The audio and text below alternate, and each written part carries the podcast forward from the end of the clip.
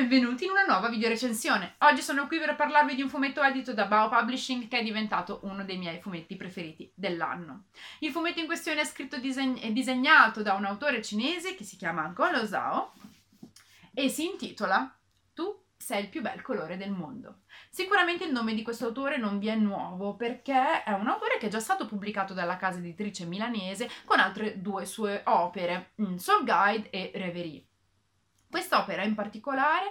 affronta tra l'altro una tematica a me molto cara, è uno slice of life che racconta di preadolescenti e della complessità di questa particolare fase della vita. Siamo nel sud della Cina, a metà degli anni 90. Il protagonista, Zhou Ru Chen, è un ragazzino di terza media che si sta preparando ad affrontare l'esame che termina il percorso delle scuole medie, ma soprattutto l'esame di ammissione alle scuole superiori. Lui ha una grande passione, quella per il disegno, e lo vediamo fin dal principio perché non fa altro che disegnare anche durante le lezioni delle altre materie. Il suo sogno è quello di riuscire ad entrare in un liceo artistico, però ha un grande scoglio da affrontare non riesce a capire la teoria dei colori. È davvero in difficoltà perché nonostante abbia un grande talento e sia molto bravo a disegnare, i suoi disegni mancano sempre di qualcosa, eh, perché è come se non riuscisse a vedere i colori. Le sue ombre sono piatte, sono grigie, perché appunto non riesce ad entrare nella logica della teoria del colore e questo è un cruccio che il protagonista porterà con sé nel corso dell'interezza della storia. Naturalmente però questo non è l'unico tema, l'unico elemento chiave di questo volumone perché Ngolo Zhao riesce a restituire appunto il quadro complessivo di un'età complicatissima come quella della preadolescenza. Uno dei temi cardine, uno degli elementi che accomunano vari dei personaggi che sono presenti all'interno della storia è quello del desiderio di esaudire il proprio sogno, di poter intraprendere il percorso che li porterà ad arrivare alla meta che desiderano. Il protagonista in particolare vuole fare della sua passione un lavoro, vuole entrare al liceo artistico perché vuole continuare a disegnare per tutta la vita. E questa è una cosa che in realtà lo accomuna a un paio di altri personaggi. Però, nonostante la storia ci venga narrata attraverso la voce, i pensieri e gli occhi del protagonista, questo è un fumetto che racconta tante altre storie, perché le vicende sue e dei suoi amici, dei suoi compagni di classe, del suo interesse amoroso si intrecciano tutte quante insieme, per cui potrebbe quasi essere considerato un fumetto quasi corale, perché le storie di vita che ci vengono raccontate e riguardano un breve periodo di, di, tempo, perché appunto è quello dell'ultimo anno delle medie ed in particolare dei mesi degli esami, quindi dei mesi conclusivi del percorso delle scuole medie, è un, um, un racconto che appunto riguarda tanti personaggi, tante vicende diverse che si uniscono poi tutte quante insieme e si intrecciano tra loro. Uno dei temi fondamentali all'interno della storia è sicuramente quello romantico, quello del primo amore. Ci viene raccontato infatti un rapporto tenerissimo che riguarda il protagonista e un altro dei personaggi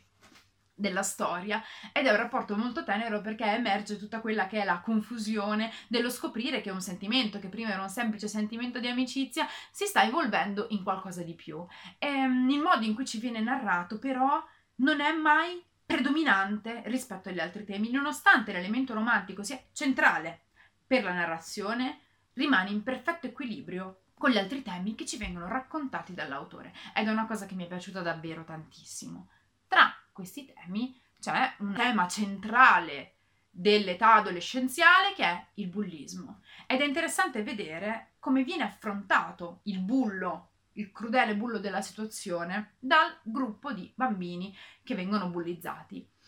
È interessante vedere il fatto che, in primo luogo, stiamo parlando della Cina della metà degli anni 90 e il tema del bullismo non veniva affrontato con forse la serietà con cui viene preso ora, serietà che riguarda sia il punto di vista dei ragazzi sia quello degli adulti. Paolo Zhao non utilizza quasi mai personaggi adulti all'interno della storia, lascia ai ragazzini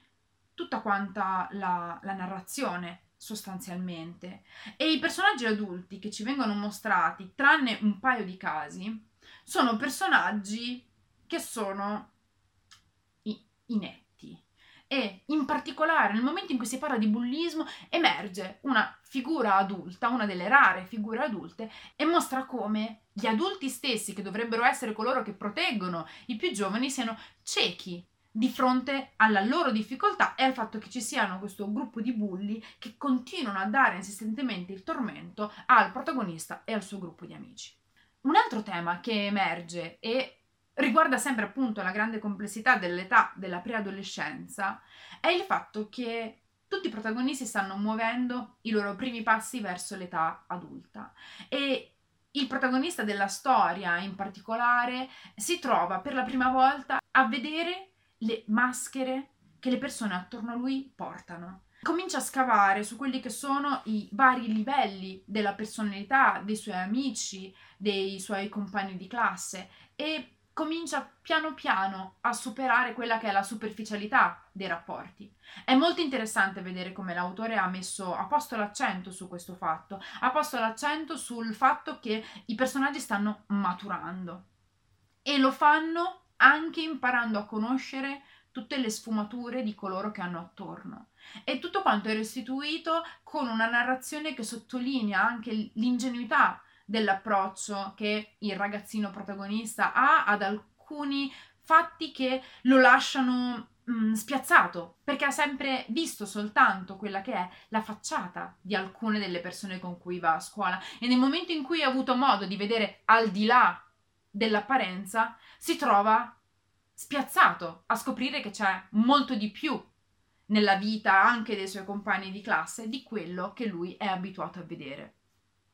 Tu sei il più bel colore del mondo è una storia delicatissima, che appunto restituisce la complessità di un'età difficile, che fa vedere come il protagonista e gli altri personaggi entrino nell'età adulta in vari modi diversi. Ehm, vediamo appunto un racconto che tra l'altro non solo ci eh, restituisce uno spaccato di vita adolescenziale, ma ci restituisce anche tanti piccoli elementi che riguardano quella che era la vita negli anni 90 e eh, questo fa sì che l'intero fumetto abbia un elemento di nostalgia che fa in un certo senso che stuzzica appunto quelle eh, corde nostalgiche del lettore, anche un po' malinconiche, che riportano alla mente a quelle che sono le piccole prime volte dell'età delle medie, le grandi aspettative sulla vita che si hanno quando si è tanto giovani e si sta appunto crescendo e si stanno prendendo le prime decisioni importanti. Tutto questo è accompagnato da delle tavole meravigliose perché questo volumone è interamente a colori. I colori sono appunto eh, protagonisti centrali perché l'autore riesce a rendere perfettamente le atmosfere delle vicende che sta raccontando anche grazie alla scelta dei colori. Vi faccio vedere un paio delle tavole iniziali che sono bellissime eh, sono soltanto scorci di alberi, scorci di cielo, di natura, ma riescono a restituire benissimo quello che è il mood della storia nel suo complesso. Vorrei farvi vedere delle tavole delle parti finali del fumetto perché sono assolutamente fantastiche, però sarebbero spoiler troppo grandi della storia e quindi non voglio assolutamente farveli. Ma sappiate soltanto che a un certo punto i colori sembrano quasi uscire dalle pagine del fumetto perché sono di una potenza straordinaria, riescono ad accompagnare accompagnare l'emotività di certi elementi della storia. Anzi, io quasi quasi una tavola ve la faccio vedere lo stesso, che è questa qua. È bellissima, è una delle mie preferite ed è um, assolutamente fantastico vedere come i colori siano centrali nella narrazione, quindi proprio nella, nella storia, nelle vicende che ci vengono raccontate e siano centrali per farsi coinvolgere emotivamente nel racconto. È un fumetto che mi è piaciuto davvero tantissimo. L'autore riesce a raccontare con grande emotività questa storia di preadolescenza, riesce a restituire quelle che sono le paure, le insicurezze dei suoi personaggi e lo fa con un ritmo che co- consente di potersi godere la lettura. Io l'ho trovato davvero un bellissimo fumetto e per di più c'è anche la mascotte, il gatto interiore, che è questo gattone che è un po' la rappresentazione della confusione interiore del protagonista ed è, ed è davvero simpatico. Io vi consiglio di andare a recuperare questo volume, è un fumetto che mi è piaciuto davvero molto e mi sento di cuore di consigliarvelo. Io vi ringrazio per aver guardato questa video recensione e come al solito vi do appuntamento alla prossima. Ciao Bad Taste!